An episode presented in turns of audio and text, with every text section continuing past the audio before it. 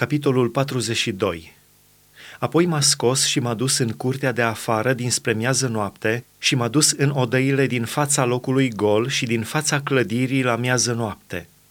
Fața unde se afla ușa de miază noapte avea o lungime de o sută de coți și lățimea era de cincizeci de coți în dreptul celor 20 de coți ai curții din lăuntru și în dreptul caldarâmului curții de afară se aflau pridvoare lângă pridvoare în catul al treilea.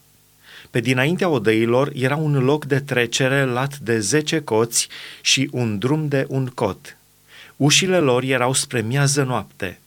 Odăile de sus erau mai strâmte decât cele de jos și decât cele de la mijlocul clădirii, pentru că le mai luau din loc și pridvoarele.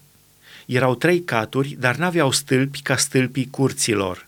De aceea, începând de jos, odăile de sus erau mai strâmte decât cele de jos și cele de la mijloc. Zidul de afară, care mergea alături cu odăile, dinspre curtea de afară, în fața odăilor, avea o lungime de 50 de coți, căci lungimea odăilor dinspre curtea de afară era de 50 de coți. Dar fața templului avea 100 de coți. De desubtul acestor odăi era intrarea de la răsărit, cum veneai din curtea de afară.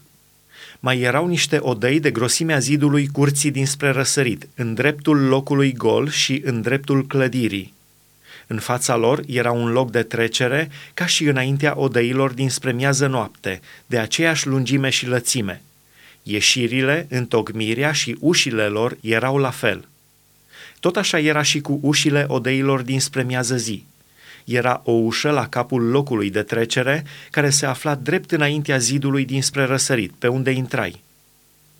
El mi-a zis, odăile de la miază noapte și odăile de la miază zi, care sunt în fața locului gol, sunt odăile sfinte, unde vor mânca lucrurile preasfinte preoții, care se apropie de Domnul.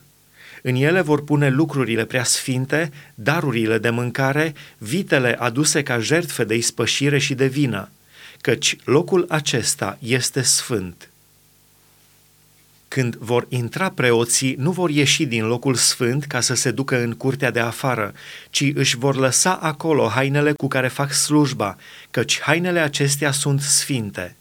Se vor îmbrăca în alte haine ca să se apropie de curtea care este pentru popor. După ce a isprăvit de măsurat casa din lăuntru, m-a scos pe poarta dinspre răsărit și a măsurat-o pe partea de afară de jur împrejur.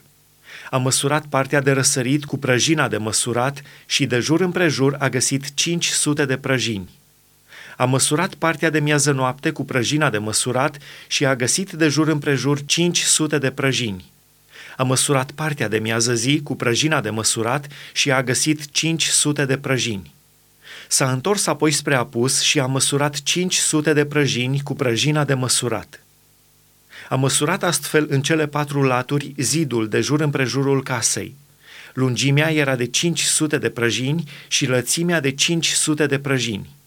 Zidul acesta despărțea locul sfânt de cel nesfânt.